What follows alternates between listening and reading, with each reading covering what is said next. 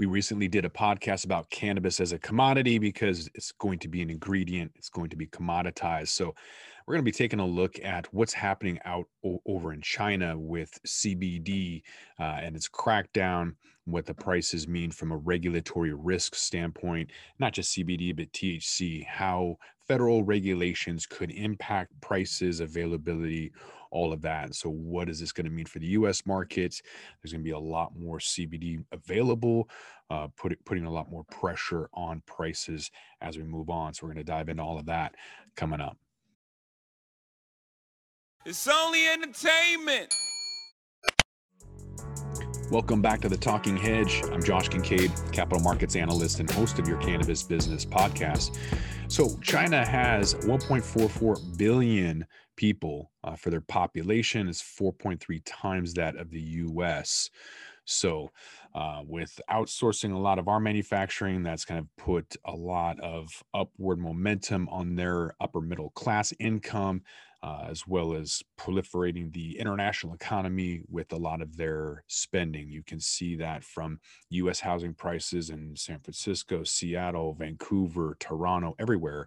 Um, large amounts of, of housing is being bought as there's a, a, pressure on their own local currency for devaluation to keep that stable to make it advantageous for wholesale um, buyers of, of manufactured goods. And so, with a forex pressure on the Chinese yuan, everyone's trying to get that money out of the country and put that into housing. It's kind of a form of a safe deposit box, if you will, that actually has appreciation. So in Seattle alone in 2016, we saw 60% of all of our housing be purchased with cash, and the majority of those were Chinese nationals. So a lot of money is happening. Um, a lot of movement and it's coming into cannabis. We saw that with uh, Chinese um, people in Arizona that were on federal land. Uh, and these are migrant workers, right? So a lot of people are getting into the work as well as the investors that got fleeced on that deal as well um, that's another interesting kind of story that we we dove into earlier. So all of these developments are kind of helping us to give a worldwide perspective on what's happening um, you know whether it's local or international it's definitely going to affect us all as kind of this price trickles down to the consumer. China's already growing more than two-thirds of the world's hemp. They're recognized as the world's largest hemp producer um, and it exports nearly all of that with strictly maintaining zero THC. There's been a lot of trade issues uh, with China, and so uh, some of that those negotiations w- uh, came out that China needs to be able to buy more U.S. products. Some of that was hemp. So um, China is now being required under new trade deals that they need to buy more cannabis, or excuse me, um, hemp CBD from the US. So that's great. Although now what we have is that China is putting a clamp down on CBD. So back in March, uh, it was first proposed that there was a national ban uh, before its National Medical Products Administration um, last month banned cannabis compounds in cosmetics. So that includes CBD oil and uh, the leaf. So products have been pulled from the shelves, and now you can't have anything that has CBD um, in cosmetics. And that's not uh, unheard of in the US. Well, actually, it's uh, Washington, my backyard. Uh, here in Seattle, they ended up saying that you can't have CBD in beverages. You can have it in edibles, you just can't drink CBD. I have no idea um, why that's a thing. So eventually they ironed it all out and just said it has to be cannabis derived CBD. Uh, and so you'll still see in stores that they have salves and um, but they don't have the the do they have topicals um yeah topicals and tinctures so yeah fred meyer kroger rite aid walgreens all of those you'll still see the salves topicals tinctures but no like edibles no drinks no food so not really sure why a a tincture would be different than an actual edible. No clue, but uh, that's the gray area. That's the loophole. Uh, that's kind of what we're seeing right now. So certain concessions within the ban. Going to see products imported or manufactured before May. They can still be sold, but they're not going to be able to send anything new. And this is kind of weird because back in 2015, cannabis was allowed in the Chinese cosmetic sector. So there was a, a huge demand in CBD beauty category back then. Influencer activity was kind of exploding across Weibo and Little Red Book. Uh, and then by last year, value of domestic CBD reached 118 million USD with brands like Simp Care, um, huge beauty brand out there. So this regulatory hurdle that they've got to having to take stuff off the shelves is going to impact the consumer behavior, especially post pandemic. People are going to be really freaked out, wondering if it's safe or not. They already probably were wondering if it's a snake oil, and now the feds come in. Not to say that they believe everything that the government says, um, but it's it's not going to help the industry with this crackdown. You'd have to go way back to 1949 when the People's Republic of China was established and cannabis was generally tolerated. But then, as the century progressed and the international war on drugs gained currency, the destruction of plantations occurred during the 90s.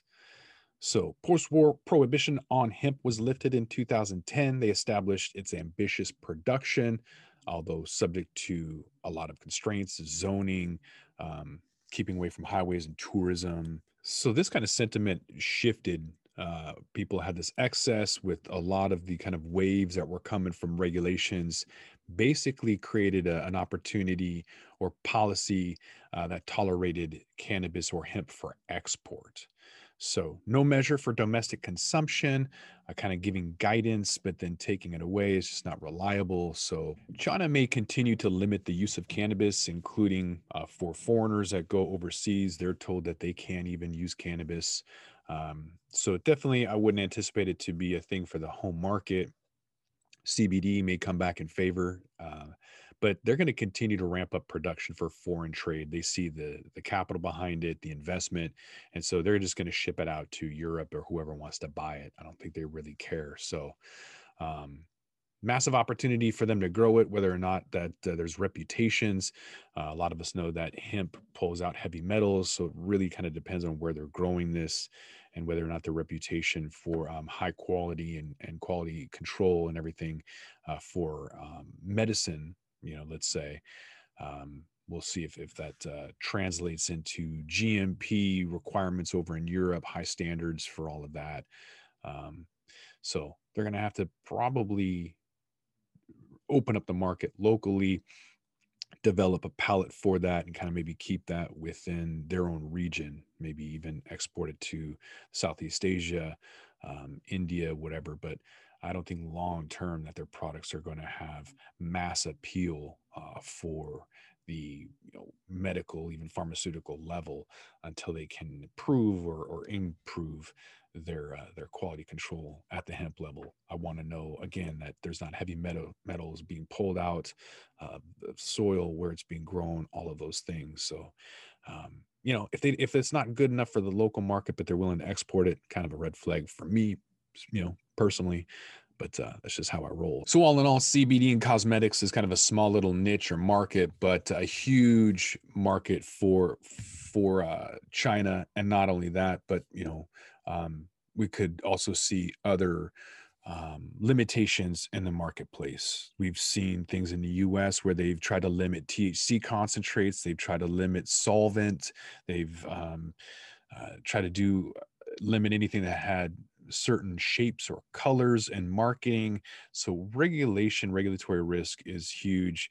And when it's a when it affects areas like California or China, it's a huge market. Massive amounts of people are affected. Prices are going to change. And so, if there's a crackdown on CBD, then there's a lot more availability for the rest of the world, which should put pressure on CBD wholesale prices even more.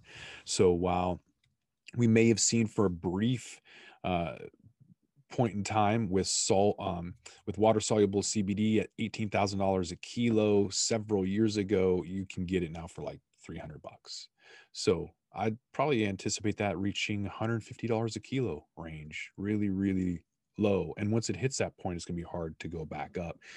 Um, just found out that CBG is already down as well. So year year and a half ago, kilos were probably 18 grand, and now you're seeing those for a couple hundred bucks. So CBN, CBL, all of those uh, cannabinoids will also drop dramatically as there's an excessive amount of people kind of switching to these other cannabinoids. So I think that's important also to take a look at other regions of the world where these cannabinoids are at, what the pricing is, because it's going to affect cross border wholesale prices and then bottom line to the customer kind of all getting to be commoditized uh, and lower and lower prices, putting pressure on margins and businesses and forcing consolidation and all of those things that we've been talking about for a long time. We'll just have to wait and see what happens with that. I think we're going to roll this one up. I'm Josh Kincaid. This is the Talking Hedge. Don't forget to like, share, and subscribe, or don't, and I'm out.